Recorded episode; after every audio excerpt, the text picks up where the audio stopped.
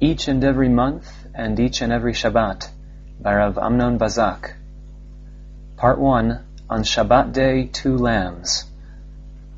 Chapters twenty-eight and twenty-nine of our parasha deal with the public sacrifices offered throughout the year. This section opens with a description of the daily sacrifice, continues with a special sacrifice for Shabbat, for Rosh Chodesh, and for the festivals according to their order, Pesach, Shavuot, Rosh Chodesh of the seventh month, Yom Kippur, Sukkot, and Shmini Atzeret. There are some interesting differences between the sacrifices of the various festivals, but I wish to focus in this shiur on the sacrifices of Shabbat and Rosh Chodesh, and to compare them to the other additional sacrifices. The difference between the Shabbat sacrifice and that of the other special days is clear and obvious. On Shabbat there is a requirement only of two lambs for a burnt offering, in addition to the lambs offered as a daily sacrifice. In contrast, on the other festivals, including Rosh Chodesh, the burnt offering is much more extensive. What is the reason for this difference? Part two, Shabbat as a holy convocation. The answer to our question is to be found in a parasha that is directly related to the parasha of the sacrifices in Sefer Bamidbar, namely the parasha of the festivals in Vayikra, Parashat HaMo'adot. This parasha lists the festivals in the same order as our parasha does, Shabbat, Pesach, Shavuot, Rosh Chodesh of the seventh month, Yom Kippur, Sukkot, and Shmini Atzeret. Only Rosh Chodesh is missing, and we shall discuss this below. Moreover, in the parasha of the festivals in Vayikra, the Torah mentions in connection with each one of the festivals the expression, "You shall offer an offering by fire," Isheh, to God. And in general, except for Shavuot, we are not told what this offering by fire is. Thus, the Torah creates a connection between the parasha of the festivals in Vayikra and our parasha, which comes mainly to elaborate on this offering by fire. However, the parasha of the festivals illuminates the difference between Shabbat and the other special days. That parasha opens with the introduction, "Speak to Bnei Yisrael and say to them, the festivals of God which you shall declare as holy convocations, these are my festivals." It then immediately lists Shabbat.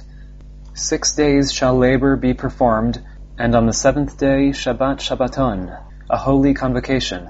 You shall do no manner of labor. It is a Shabbat to God in all your dwelling places. Following this, the Torah again states, "These are the festivals of God, holy convocations, which you shall declare at their appointed times. In the first month, on the fourteenth of the month at twilight, it is Pesach to God." Why does the Torah repeat this introduction? The Ramban answers, "It appears to me that the words, 'God's festivals which you shall declare as holy convocations, these are my festivals,' refer to those that are then listed in the first month," et cetera. Therefore the Torah repeats, "These are the festivals of God," because it interrupted with Shabbat. The phrase, "the festivals of God which you shall declare as holy convocations, these are my festivals," concerns labor of work. But Shabbat must be observed as Shabbat Shabbaton regarding any type of labor whatsoever. For this warning concerning Shabbat is repeated several times, for it is not written in the second section, "God spoke to Moshe saying," as it is concerning every other festival, since the first utterance was the command concerning the festivals. But the text reminds them of Shabbat in order to remove it from the category of the festivals, not in order to clarify its commandments and teachings. In the Ramban's view, then, Shabbat is not included in the festivals of God, but rather is mentioned in this chapter because of the feature that is common to it and the festivals. All are Shabbat Shabbaton. Further on, Ramban brings two proofs that Shabbat is not defined as a festival. First, concerning each festival, as we have mentioned, the Torah instructs, "You shall make an offering by fire to God," an expression that appears nowhere in connection with Shabbat. Second, at the end of the chapter we read, "These are God's festivals, which you shall declare as holy convocations, to make an offering by fire to God, a burnt offering and a meal offering, a sacrifice and drink offerings, each day and its allocation, aside from God's Shabbatot and aside from their gifts." This implies that Shabbat is not counted among God's festivals. We may add to the above that while the initial introduction reads only, "The festivals of God which you shall declare as holy convocations, these are my festivals," the second appearance of the introduction adds a word, "These are the festivals of God, holy convocations, which you shall declare at their appointed times, b'mo'adam." Thus, Shabbat has an intermediary status in between regular days and festivals. On the one hand, both Shabbat and the festivals have the status of Shabbat Shabbaton, meaning, according to the Ramban, that all should be called and gathered together to sanctify it, for it is a commandment for Israel to gather in God's house on a day of convocation to sanctify the day in public, with prayer and praise to God in festive clothes. Their custom among you should not be like the custom of regular days, but rather you shall make them a convocation of holiness, to change through special food and clothing the profane into holy. On the other hand, Shabbat is not one of God's festivals. The reason for this difference is understandable. The word moed, translated here as festival, really means time, an appointed time. All festivals fall at a certain time, on a certain date. This date pertains to various aspects of human life, the agricultural cycle for the three pilgrim festivals, history, Pesach and Sukkot, or religion, Yom Kippur. In the establishment of this date, Bnei Yisrael play a significant role. You shall declare them in their appointed times. It is Bnei Yisrael who sanctify time.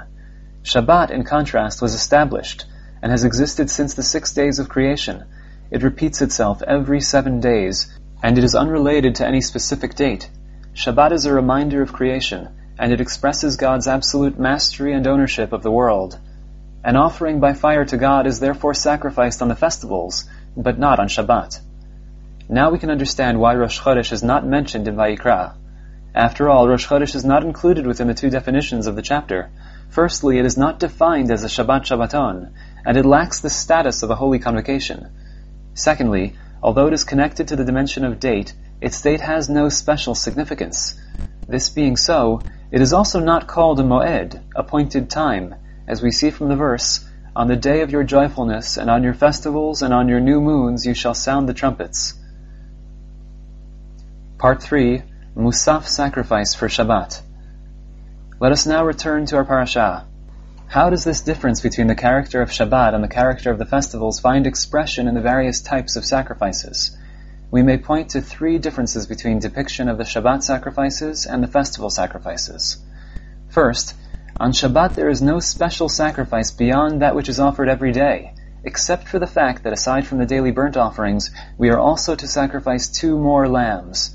The daily sacrifice reflects the concept of divine service in everyday routine. One lamb you shall prepare in the morning, and the other lamb you shall prepare at twilight. This dimension, stability and routine, is a central component in our divine service. It is possibly for this precise reason that the daily sacrifice is the only one of all the sacrifices prescribed in the Torah that is called my sacrifice, and this may also explain why the parashah describing the daily sacrifice differs from all the rest of the chapter, in that it is formulated in the singular, ta'aseh, you shall prepare, rather than in the plural. The same tone of regularity exists in the parashah dedicated to Shabbat, the burnt offering of each Shabbat on its Shabbat. These two sacrifices therefore express divine service that is above time. They are offered continuously, every day and every Shabbat. This is in contrast to the other festivals, which express a breakaway from routine, and therefore they entail a multiplicity of different types of sacrifices. Second, as mentioned, Shabbat was established by God, and has existed since the six days of creation, while God's festivals are related to the status of Bnei Yisrael, and are even established by them. This difference finds expression in the fact that concerning the festivals, mention is made of the relationship to Bnei Yisrael, and at the beginning of your months, and on your festivals, as well as in the expression that repeats itself so many times, a holy convocation to you. This expression appears nowhere in connection with Shabbat or the daily sacrifices. Third, on regular days and Shabbat, only a burnt offering is specified, as opposed to the sacrifices on the festivals, which always include also a male goat for a sin offering. The burnt offering expresses distance between God and man, insofar as man, even the Kohanim, has no part of the sacrifice. It is burnt in its entirety to God. The festivals bring man into closer relation to God, and inasmuch as everyone sins, there is also a need for the sin offering. Part four, the burnt offering of each month. What remains is for us to discuss the special status of Rosh Chodesh. As stated, no mention is made of Rosh Chodesh in the parashah of the festivals in Vayikra, since it is neither a Shabbat Shabbaton nor an appointed time. Therefore it is surprising to some extent to see Rosh Chodesh appearing together with the other festivals in our parashah, with its sacrifices identical to those offered on Pesach and on Shavuot. It is for this reason, it seems, that Ibn Ezra proposes a very interesting explanation for the appearance of Rosh Chodesh in our parasha. And on the beginning of your months, Rav Moshe HaKohen HaSfaradi explains that this refers to Rosh Chodesh of the month of Nisan, for thus it is written, "It is the first for you." And later on the Torah says, "This is the burnt offering of each month at its time, that they should do thus every month." Therefore the Torah adds, "of the months of the year." This interpretation is correct. In his view, then, the parasha is referring specifically to the Rosh Chodesh of the month of Nisan. This specific Rosh Chodesh is of critical significance, since it marks the beginning of the year for the entire Torah, while the other months derive their significance from it.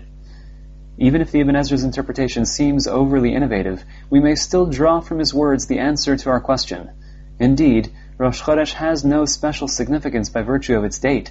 However, Rosh Chodesh expresses the very existence of a calendrical system, whose entire structure is dependent on the existence of months, defined by when they start at the birth of the moon. Thus, Rosh Chodesh appears in our parasha in between the regular days and Shabbat, on the one hand, and the festivals on the other. This dual aspect of Rosh Chodesh is expressed in the verses. Since it is dependent on time, it is more like the festivals, and therefore its sacrifices are the same as those offered on Pesach and Shavuot.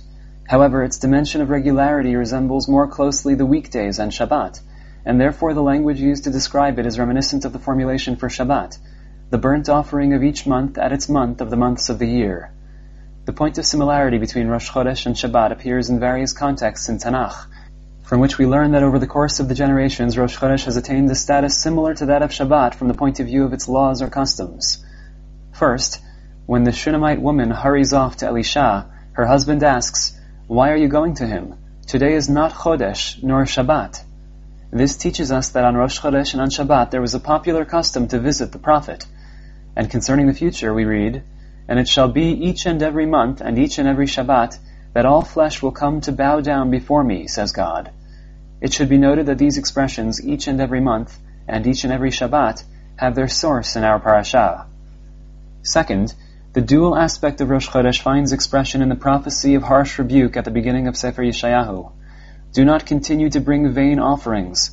They are an incense of abomination to me. Rosh Chodesh and Shabbat and the calling of convocations. I cannot bear sin in the midst of assembly. Your new months and your festivals my soul hates. They are a trouble to me. I am weary of bearing them." Rosh Chodesh is joined together with Shabbat in the first verse, and with the festivals in the second.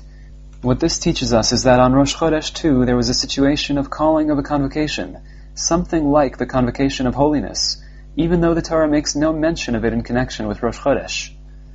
Third, in the prophecy of Amos, mention is made of the charlatans waiting to return to their crooked dealings at the end of Shabbat.